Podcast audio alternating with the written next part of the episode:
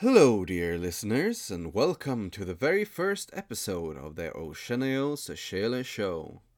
The show where we experience experience, think about our thoughts, and compare our maps of existence. I am your host, Oceanio Szeele. The topic of today's episode is simulation theory. The purpose of this show is not to give a brief explanation of these topics, but to dig a little deeper, show my thoughts about the subjects, and how I use these thoughts and ideas in my everyday life. However, for some of you, I will still need to give a brief explanation of what simulation theory entails. This episode I dedicate to the one trapped by unmanifest new beginnings. Let's begin. According to simulation theory, humanity will reach a point where our technology, such as virtual reality, will become so realistic that we cannot tell the difference between reality and the simulation.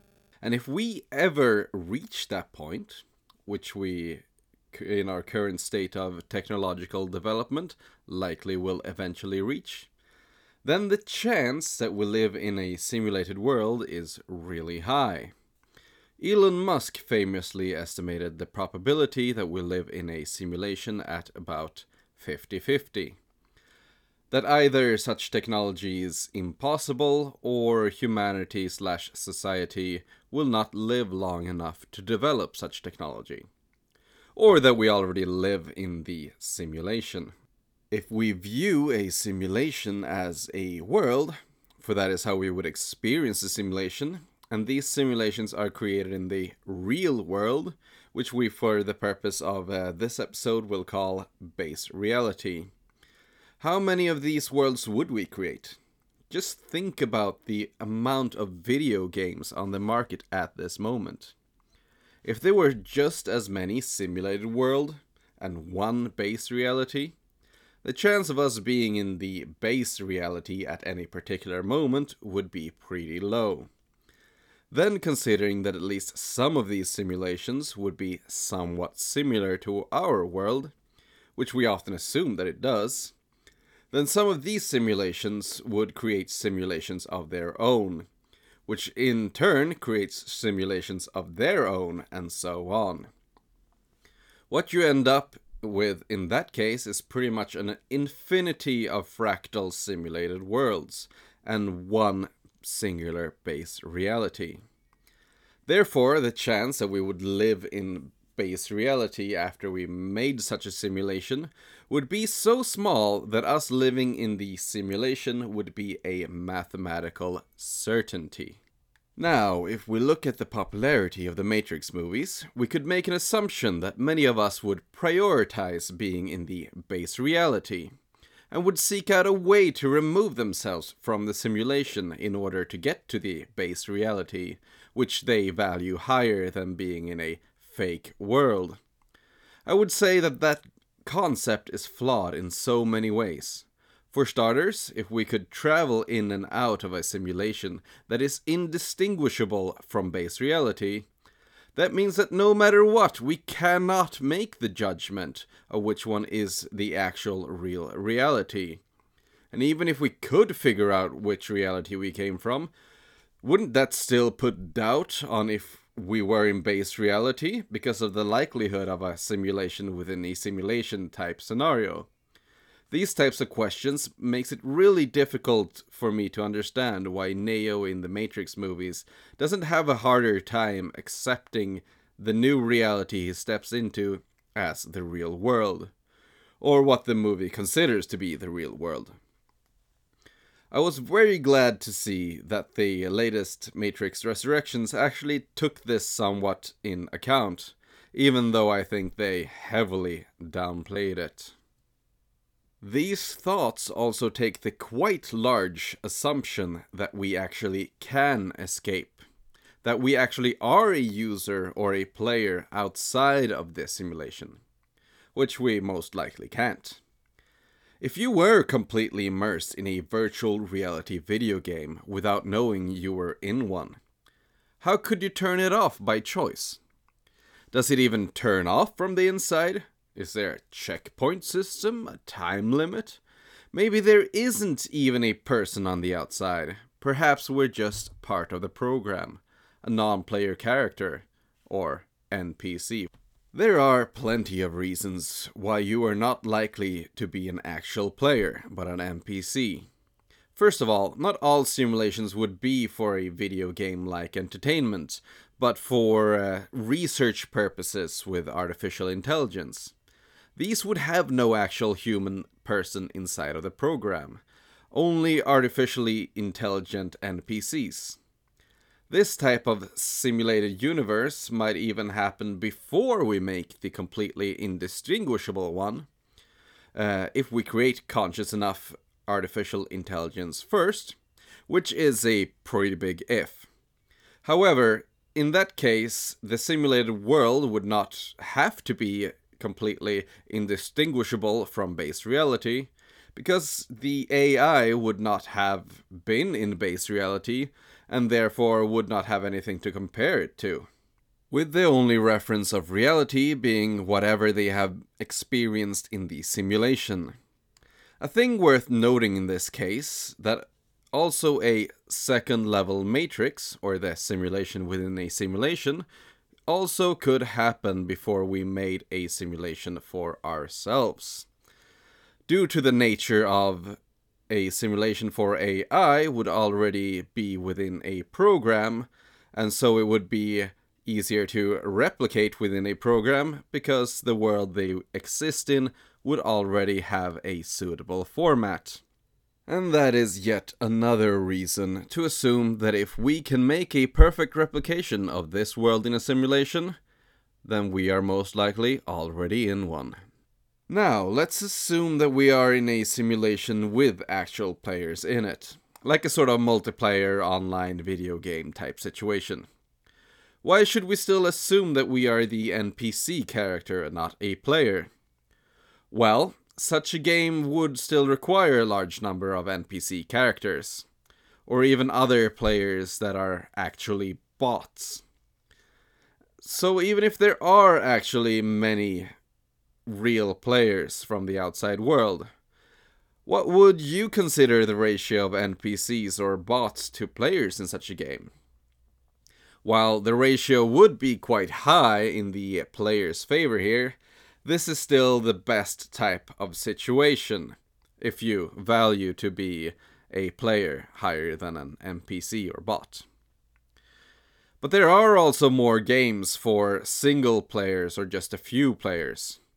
And also, these games, each copy would be a closed system, and therefore each copy would be its own world, compared to a multiplayer online video game that would have one or a few shared worlds. Something worth noting here is the type of character we would play versus the type of character an NPC would be.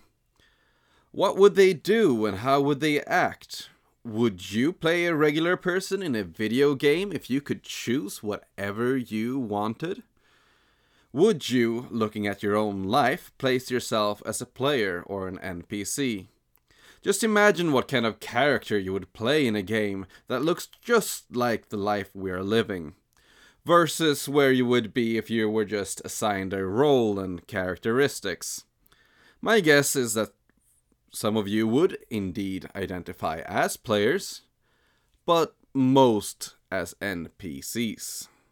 In the situation that there are both NPC characters and humans that don't know they are in a simulation, what purpose would there be of an NPC character?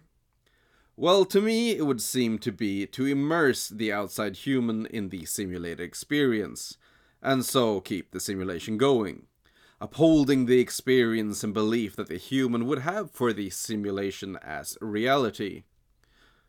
Hold that thought, it's going to be important later in this episode. Now, let's assume that we actually live in base reality. That doesn't necessarily mean that we don't live in a simulated reality either like there could be technological advancements like uh, deviceless augmented reality or perhaps holograms that could potentially simulate at least part of our experience.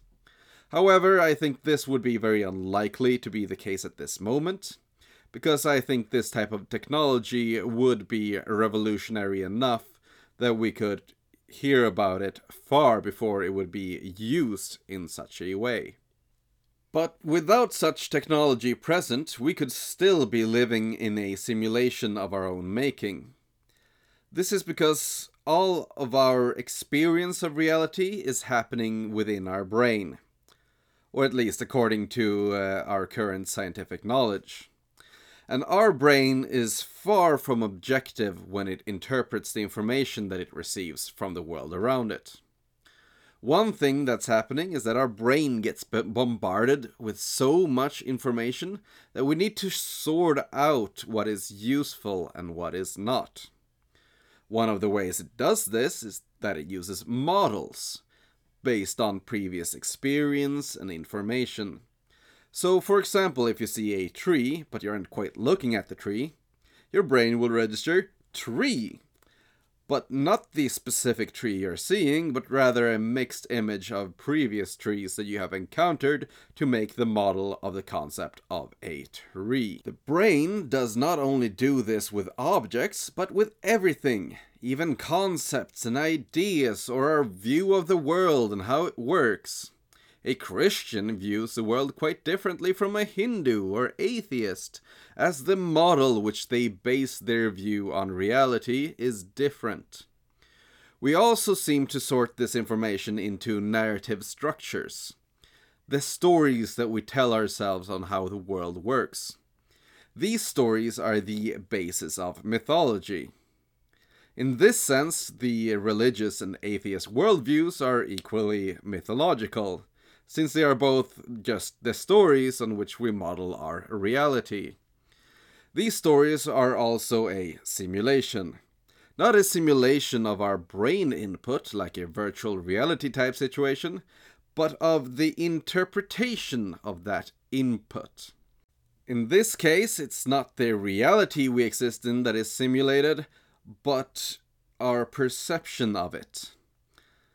And so, we are the ones in charge of our own simulation. We are our own prison guards, we are our own prisoners, we are our own prison that we ourselves do not realize exist. And as I see it, we do this both collectively and individually. Most people base their worldview on both levels. While the individual level is based mostly on personal in- experience and the personal interpretation of said experience.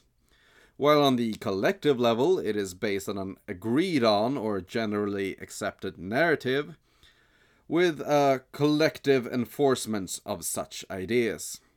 An example of how we would enforce these things is to automatically disregard someone who has a different view of something without even reflecting on why. And in this case, you might not only be acting like an NPC, but you are also enforcing the collective narrative as a simulated reality. And so are the people around you. Now, also imagine the amount of information you are bombarded with on a daily basis. Advertisements, education, news, social, and other media. These all compete for a tiny bit of your attention, so that your simulation can be altered slightly in their favor. We live today in a society where the first few hits on a popular search engine is regarded as the absolute authority of truth. Now, I'm not going to argue that there's some sinister conspiracy going on to keep you in a simulated perception of the world. Rather, I see this as a side effect of the societal structures, moral dilemmas, and uh, special interest, monetary or otherwise, that we all face. However, even if media, governments, society, big tech uh, would have the greater good in mind when forming these narratives, I don't think it's aspirable to be an NPC like person for somebody else's narrative. Or that such institution could make a narrative that would serve us all on an individual level. But oh, Oceanio, you say, can we escape the simulation? And to that I reply, No, you can't. However, there are a few things that we can do. We do not have to remain victims of the simulation of our own creation.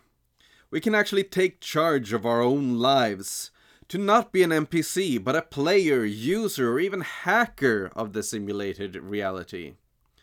And you do this by taking a step back and to simply observe.